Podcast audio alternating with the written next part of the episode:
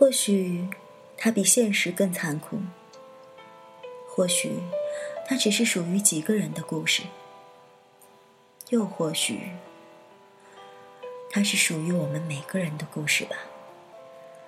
来自迪安的《西决》。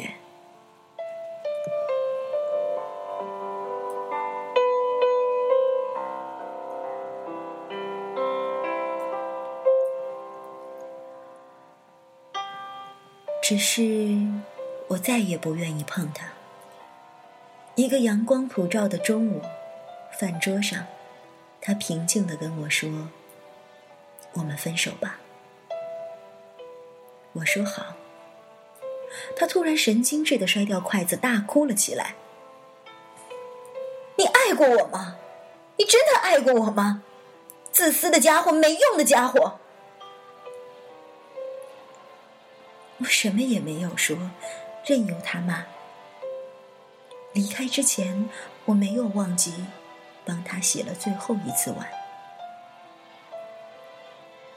我也在说服自己，他只不过是一堆细胞。可是不行，每当我开始想到这句话的时候，我就想起那条陈烟的短信。我怎么也不能忍受他使用那个宝盖头的他来讲我的孩子。那到底是他还是他呢？然后我就发现，当我不知不觉地在这个音都一样的三个人称代词里做选择的时候，煎熬就已经开始了。我会不自觉地想，那个孩子到底是个男孩子还是个小姑娘？所以我从来都没能成功地说服自己。郑东尼很少给家里打电话，但是他常常给我写邮件。他的信永远没有主题，逻辑混乱，但我还是能看出来，他至少蛮满意他的新生活的。只不过异国小镇里远远没有闹市区的时装店那么热闹。他说：“西决，谁说一天有二十四小时？明明是四十八小时，否则我怎么会觉得那么难熬呢？”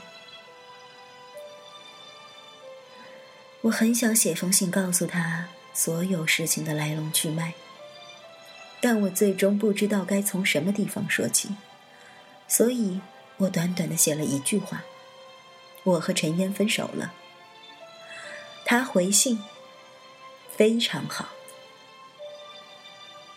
我的烟越抽越多了，一天两包，比郑东尼还要战绩辉煌。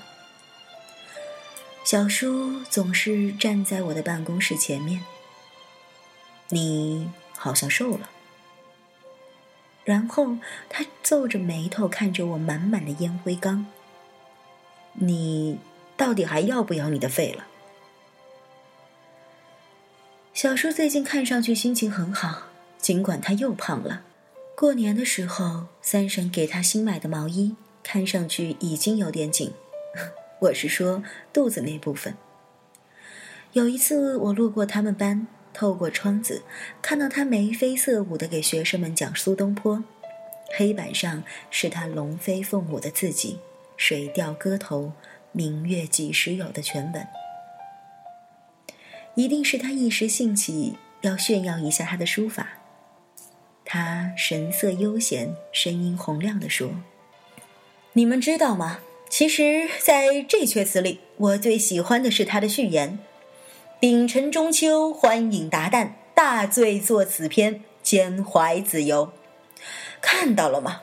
好好一个大醉作此篇！这才真正的大家气魄，多风流潇洒呀！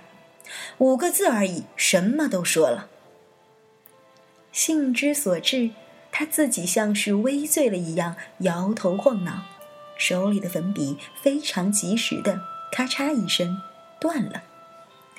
底下的学生们轰地笑了，是为了他的忘情，不是嘲笑。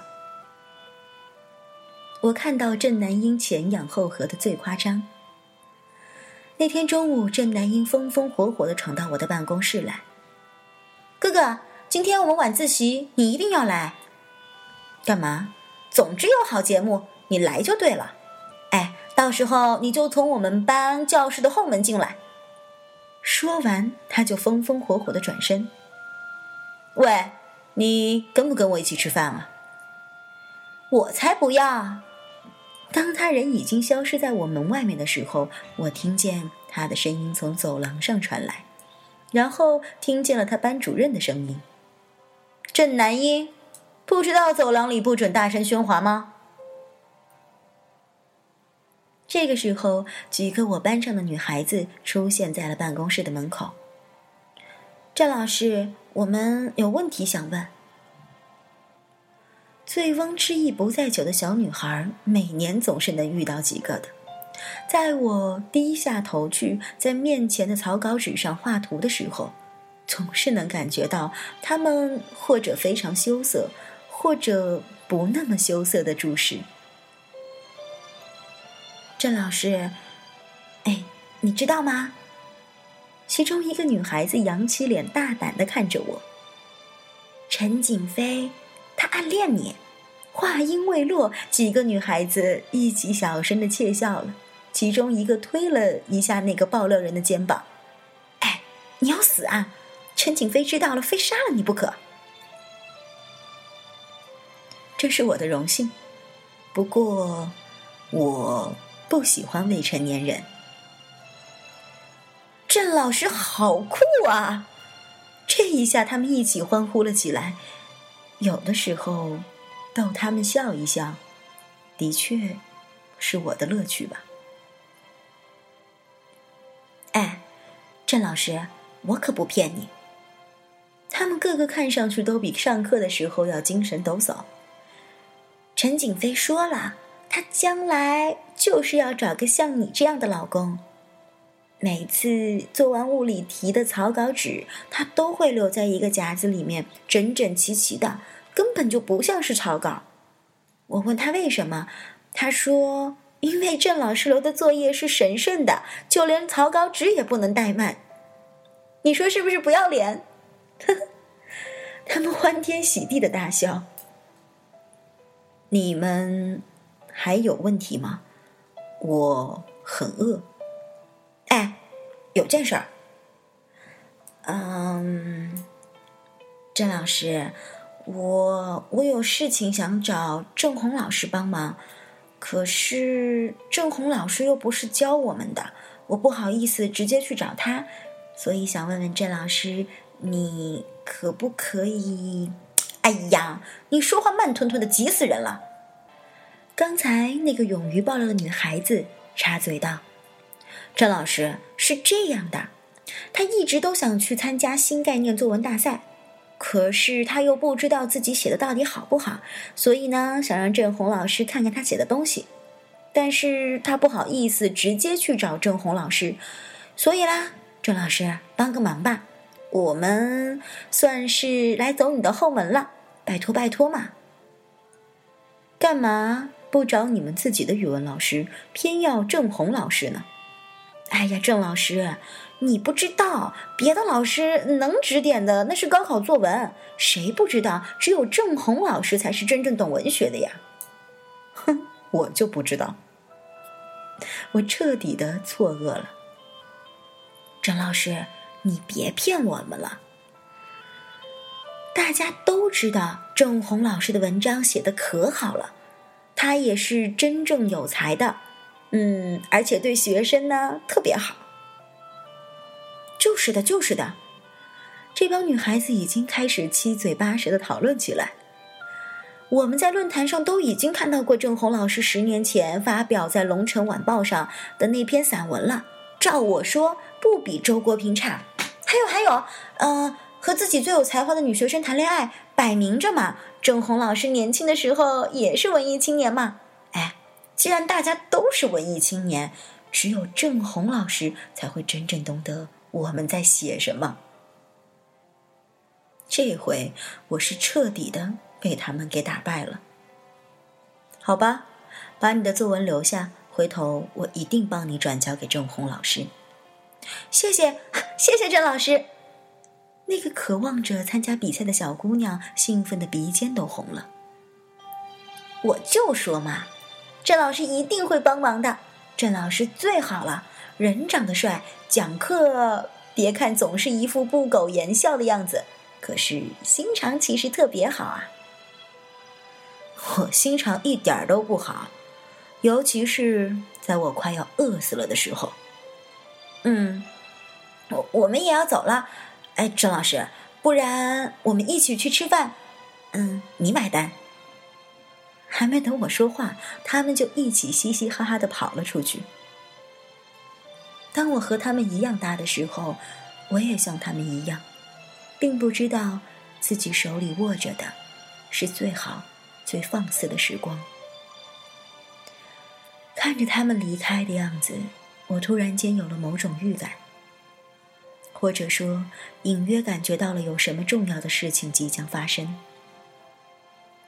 但是在当时，我还没有想清楚那到底是什么。答案很快便来了。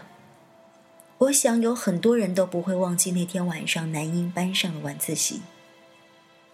当然了，并没有发生任何惊心动魄的事情。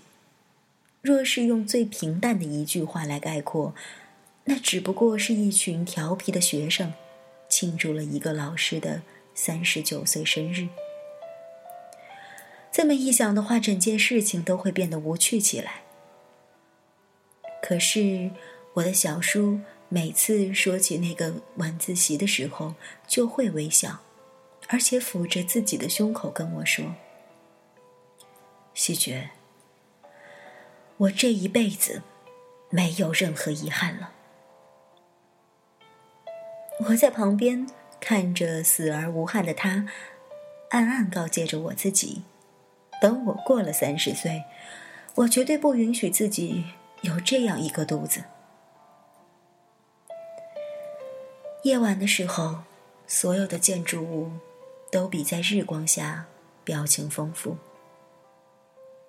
因为没有那么多人进进出出，他们终究可以卸下一些伪装，然后暴露出自己蕴含于身体最深处的庄严。总之，学校里那条通往各个教室的蓝紫色大理石走廊，总是给我这样的感觉。南音他们班暗沉沉的，嘈杂声就这样隐秘地传了出来，按捺不住的某种兴奋和骚动。然后我就看见居然有别的班的学生也往南音他们的教室里跑。教室的后门大敞着，进进出出的，但是默契地压低了说话的音量。孩子们预示着有什么样的东西正在酝酿。我用鼻子也闻得出来，那种令人心跳的筹谋是什么样的气味。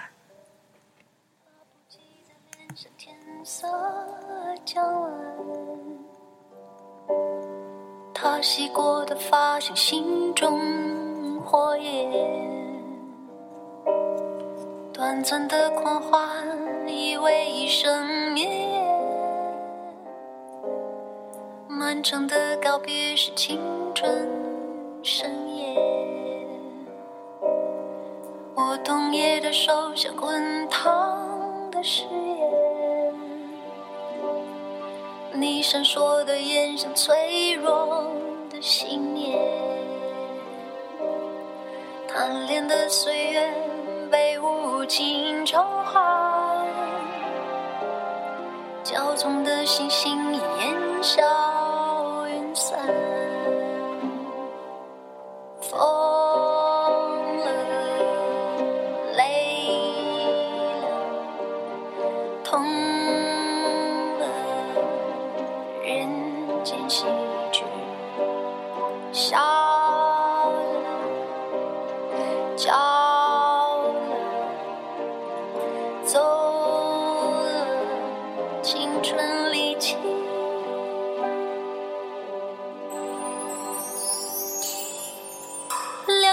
谁情奈何天，为谁辛苦为谁甜，这年华青涩逝去，却别有冬天。良辰美景奈何天，为谁辛苦为谁甜，这年华青涩逝去，明白了是。